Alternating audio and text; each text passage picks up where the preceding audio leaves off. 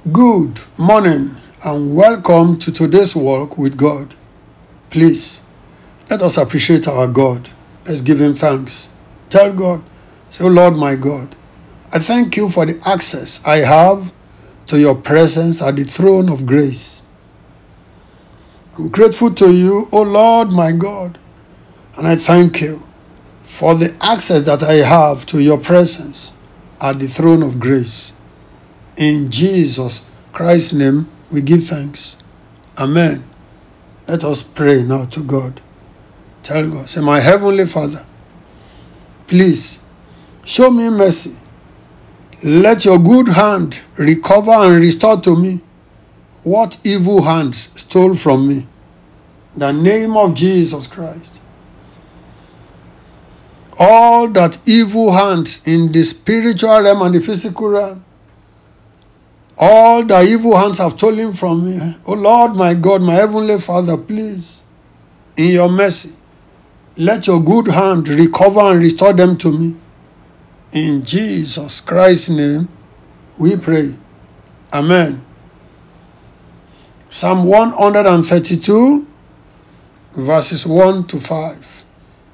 Psalm 132, verses 1 to 5. From the New Living Translation, NLT, I read Lord, remember David and all that he suffered. He made a solemn promise to the Lord. He vowed to the mighty one of Israel I will not go home. I will not let myself rest. I will not let my eyes sleep nor close my eyelids in slumber until I find a place to build a house for the Lord, a sanctuary for the mighty one of Israel. Full stop. Praise God. That was David in his loving commitment to God. He said he would neither rest nor sleep until he was able to find a place where we build a sanctuary for God and place the ark of God there. Let us see David again in Psalm 139. Psalm 139, verses 20 to 22. I read from easy to read version, ERV. I read now. Those who say bad things about you, your enemies, use your name falsely. Lord, I hate those who hate you. I hate those who are against you. I hate them completely. Your enemies are also my enemies. Full stop. Praise God. That was David again. Those were testimonies of David's attitude to God. He was God's friend without any doubt. Therefore, he regarded God's enemies as his own enemies. As far as David was concerned, there were no half measures in his friendship with God. Now, what was God's attitude to David? Let us see. Psalm 1, I mean Psalm 89. Psalm 89, verses 19 to 24. Psalm 89, verses 19 to 24. From the Passion Translation, I read You spoke to your prophets in visions, saying, I have found a mighty hero for my people. I have chosen David as my loving servant and exalted him. I have anointed him as king with the oil of my holiness. I will be strength to him, and I will give him my grace to sustain him no matter what comes.